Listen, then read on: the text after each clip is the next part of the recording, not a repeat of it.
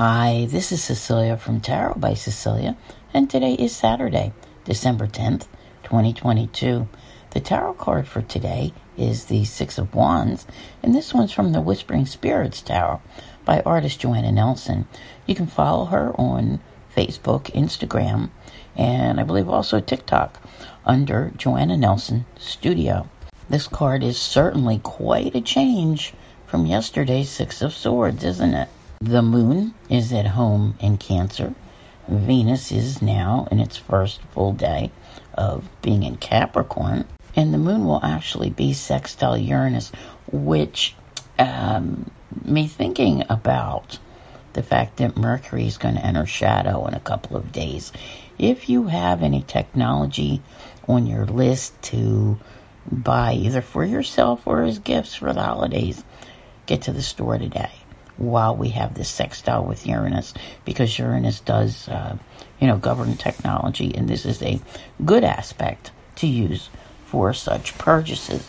And when Mercury moves into shadow, obviously you're going to want to refrain as Mercury prepares to retrograde on the 29th of this month.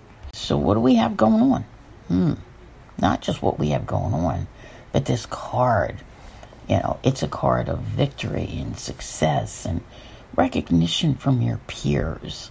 It's almost like that ticker tape parade when your favorite sports team comes back into town after, winning something really big like a championship, that kind of a thing.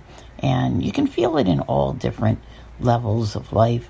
Sometimes it's even like someone's 15 minutes of fame, as Andy Warhol would have called it. Now, you know me, and I'm not adverse to looking ahead a couple of days to see if anything, with great potential is building.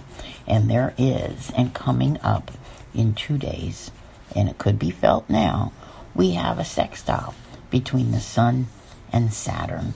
And the Sun, of course, gives confidence and, just the giver of life.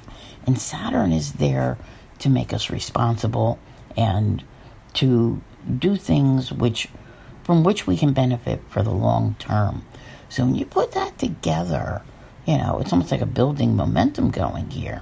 If you have an achievement today, which can put you in that direction and give you the confidence to move forward with necessary changes, I think that's a great thing. I really, truly do. Because, this card really does exemplify that, not just the admiration that others can have for you for what you've accomplished, because it's not a, build you up on a pedestal kind of thing where you're better than anyone else. It's feeling good about people realize what you're doing. You're doing good work. It's like being named employee of the month, that kind of a thing, where someone says, hey, we see you. We see what you're doing, and we like it, that kind of a thing. So how can you take this building energy that's coming over the next couple of days and turn it into something that will benefit you for the long term?